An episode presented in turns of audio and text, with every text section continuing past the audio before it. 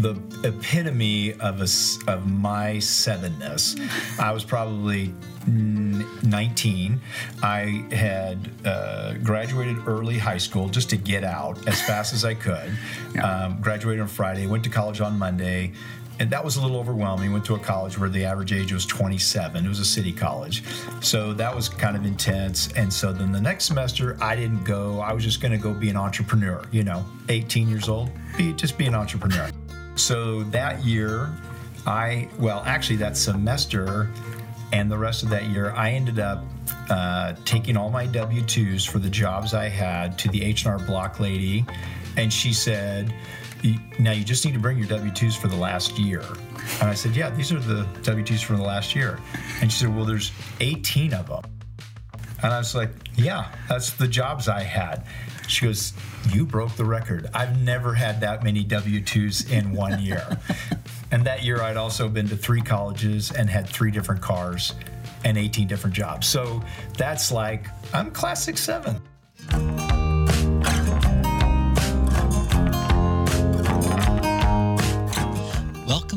Story Enneagram Podcast. I'm Jim Gum, and I'm an Enneagram teacher and coach living in Kansas City. Today, we're going to consider what Kip, whom you heard in the opening, said about the year he held 18 different jobs and broke the record for the highest number of W 2s that his tax person had ever seen.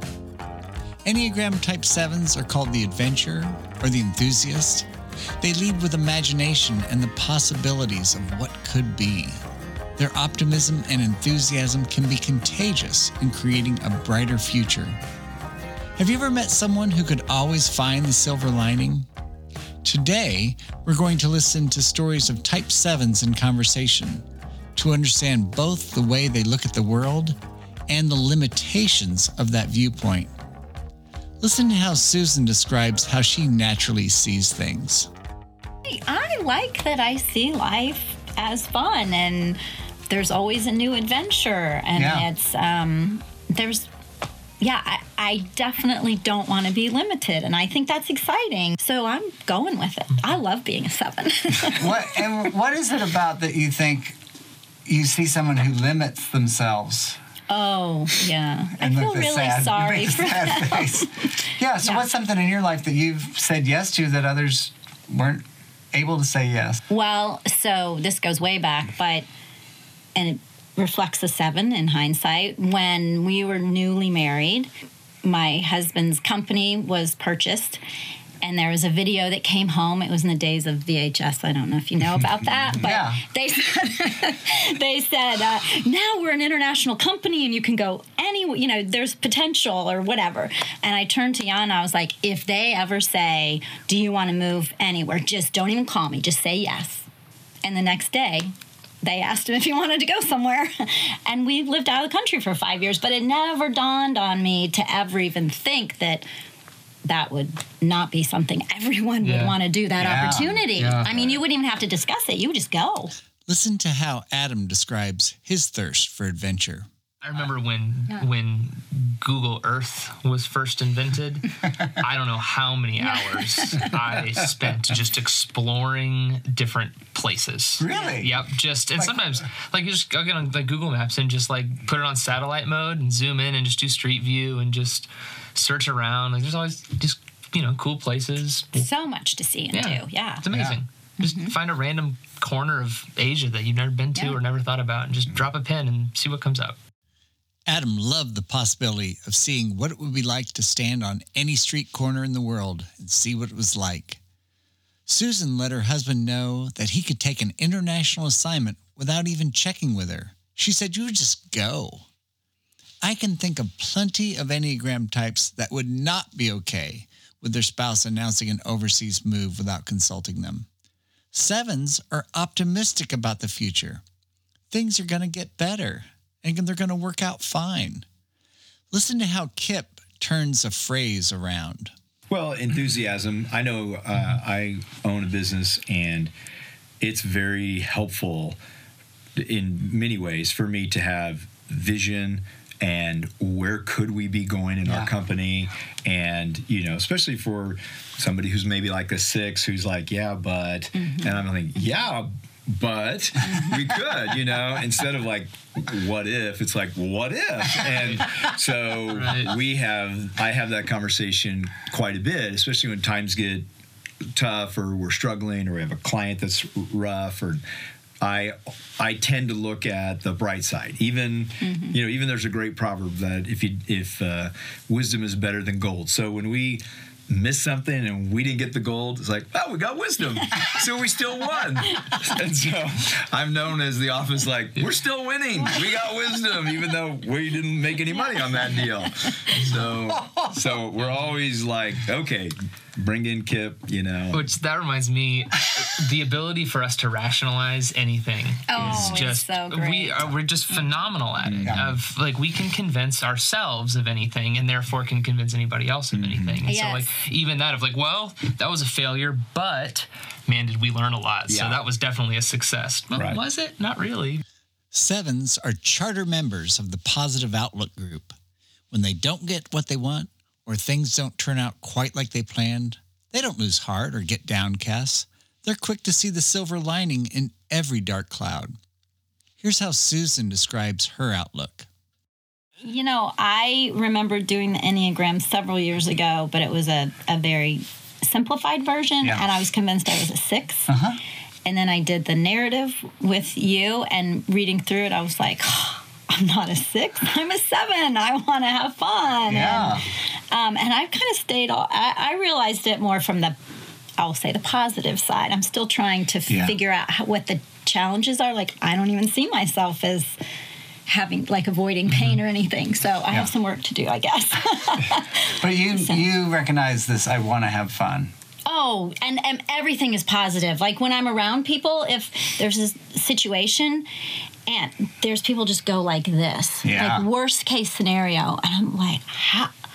I don't get that. I'm mm-hmm. clear over here. Yeah. Like best case scenario. Right. There's no need to go there. There's no there's no need. Yeah. And I hate to say, but I I kind of think that's good. yeah. Me too. Right. because you don't worrying about it or going there isn't gonna help it isn't gonna change it Right. so i struggle with those that want to go there all the time Yeah. that's what i'm realizing about mm-hmm. myself and that i Very need to work on Susan can identify with girls who want to have fun in Cyndi Lauper's lyrics. It's harder for her to understand why anyone would dwell on the negative because it won't change anything. Maximizing fun was a huge motivator for Adam.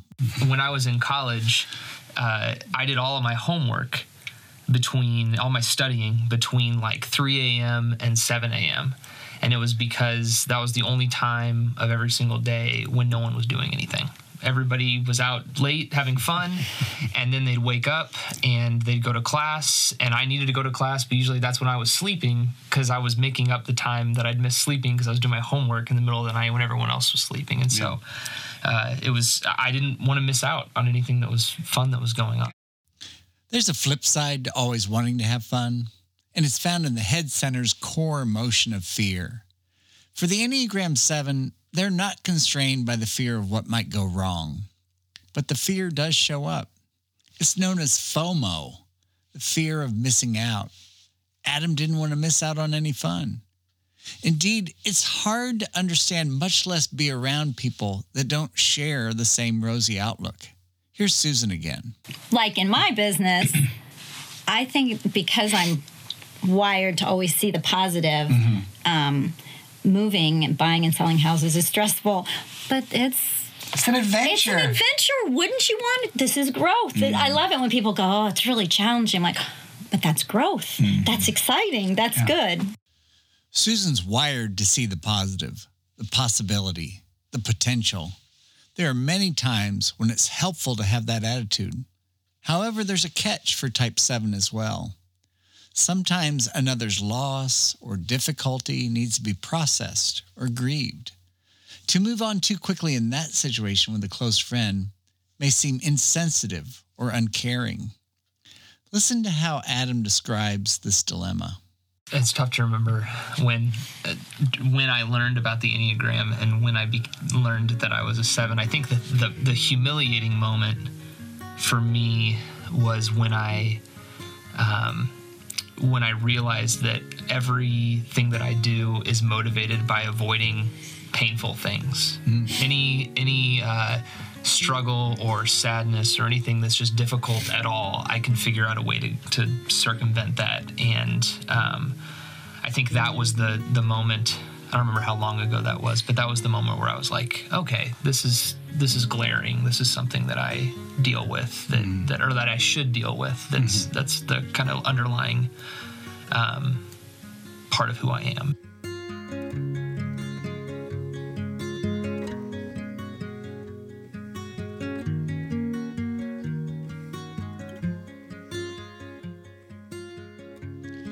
Remembered listening to Adam share a story about the discomfort he felt when someone answered the simple question, How are you? When their friend shared a hardship instead of a pleasantry, his impulse was to figure out how to get out or redirect the conversation. Sevens tend to be mostly happy, but this situation can make them feel anxious. This was one of the main ways that Adam realized he was a type 7 the fear of unpleasantness or pain. Here's how Kip described his experience. I think someone told me that I was a seven, and then I looked it up. And I probably, when it got to uh, has a fear of being bored, I was like, okay, that's me.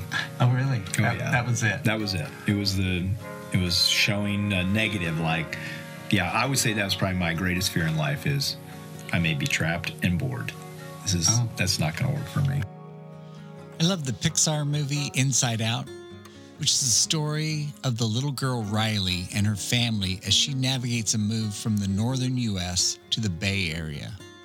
We see Riley's external family drama as well as the internal emotional drama that plays out in her head. The emotions of joy, sadness, disgust, fear, and anger are all vying to help Riley navigate her troubles. There's a comment made by Joy in reference to sadness. Joy says, This is sadness. I don't really know what her role is. It's just harder for Enneagram Type 7s to work with, appreciate, or be with sadness. Here's how I'd compare the emotional landscapes of Types 4 and Type 7. The 4s can experience the full range of emotion, the highs and the lows. The sevens prefer to stay on the sunny side of the street. But that mindset will never stop the shadows from coming. The moral of the three little pigs is not whether the big bad wolf is going to come. It's about preparation and construction materials. At some point in everyone's life, the big bad wolf does come. The path to growth for type 7 like all other types, is most often through the pain or the difficulty and not around it. Here's Adam and Susan again. I, I think the hardest part for me is I don't really um, I don't want to be around negativity or um, heartache or I, I, I'm uncomfortable there. Yeah. I don't know. I don't feel like I'm compassionate. I don't feel like I can empathize, and so it. I I feel bad, but it's just not me. So I struggle with that. the inability to be present in those in moments that are not just purely happy is, is where um, I'm my mind immediately is thinking of how to get around that and how to all right how do we work past this sadness so we can get back to Right. being okay and um, being so future oriented and thinking um, you know two steps ahead all the time doesn't allow me to be present in a moment where um, meaningful things are happening even though they might not be super enjoyable in the moment. Um, just being in the moment is something that's just I really struggle to have the the ability to do that. Adam says it so well. Positivity to the future and wanting to avoid sadness has a cost. It's not being present in the moment when the meaningful things are happening. I recently heard a Rob Bell podcast with Elizabeth Gilbert. He presented this scenario. Imagine that there are two whiteboards on the wall. One is filled with all the things that have gone right in your life, your joys and your successes. The other is filled with the disappointments, the losses, and the failures. He asks, which one offered the most opportunity for emotional and spiritual growth? It's obvious, isn't it? It's the hard stuff that shapes us and helps us to grow. That's just the way life works. When an Enneagram 7 realizes that they can be with both the joy and the sadness, when they know that the pain is often fleeting and will not kill them, when they're able to stay with it, they can really begin to grow and mature. Type 7s can experience something much more satisfying than any temporary happiness. It's called joy.